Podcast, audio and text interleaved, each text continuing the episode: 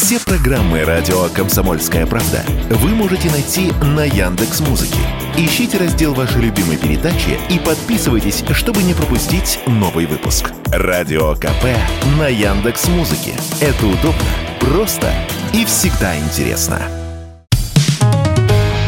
Экономика на радио КП. Здравствуйте, дорогие слушатели радио «Комсомольская правда». В эфире наш ежедневный обзор главных экономических новостей. И сегодня мы поговорим о том, к чему уже скоро может привести нас падение рубля. Рубль упал, цены вырастут. Чтобы это понимать, не нужно быть великим экономистом. Но как сильно они вырастут? Тут уже сходу не ответишь. Одни товары чисто импортные, другие делаются на иностранном оборудовании, третьи полностью отечественные, но их производителям и продавцам тоже хочется кушать, а цены растут. В общем, вопрос сложный. И ответ на этот вопрос искали эксперты Центра развития высшей школы экономики. Проанализировав состояние э, дел в нашей экономике, они пришли к выводу, что падение рубля, которое уже составило около 30% с начала года, добавит годовой инфляции от полутора до 3%. И если в последние месяцы рост цен держался на уровне 3-4% годовых, то к концу года, по оценкам аналитиков Высшей школы экономики, инфляция разгонится примерно до 6%.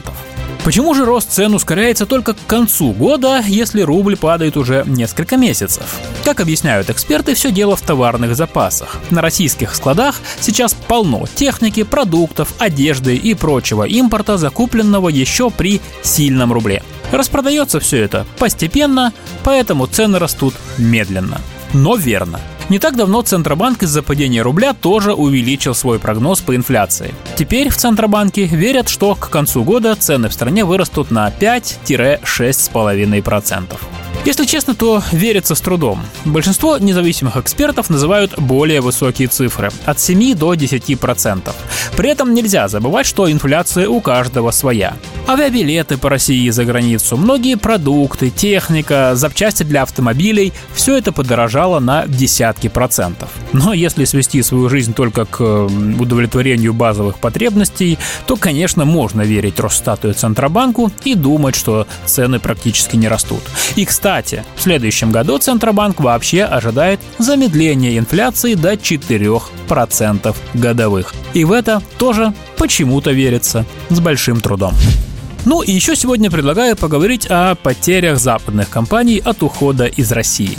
Цыплят по осени считают, гласит известная пословица. И поскольку осень уже на носу, британское издание Financial Times приступило к подсчетам убытков иностранного бизнеса. К тому же прошло полтора года с тех пор, как западные компании начали свой массовый исход с российского рынка. И пришло время подводить промежуточные итоги.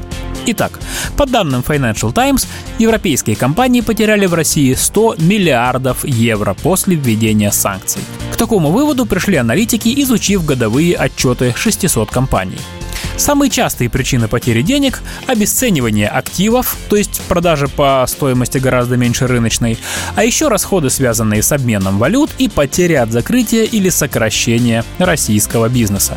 Почти половина потерь от ухода из России приходится на энергетические компании – 42%. 15% приходится на коммунальные компании. За ними следуют банки и предприятия химической промышленности. Менее 10%.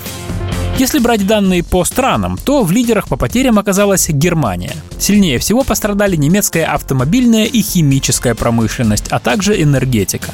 Похожая картина во Франции. А в Финляндии больше всего пострадали предприятия коммунальной сферы – Самые большие расходы на уход из России пришлись на нефтегазовый сектор. К примеру, три крупных компании British Petroleum, Shell и Total Energies сообщили о суммарных убытках в 40 миллиардов 600 миллионов евро.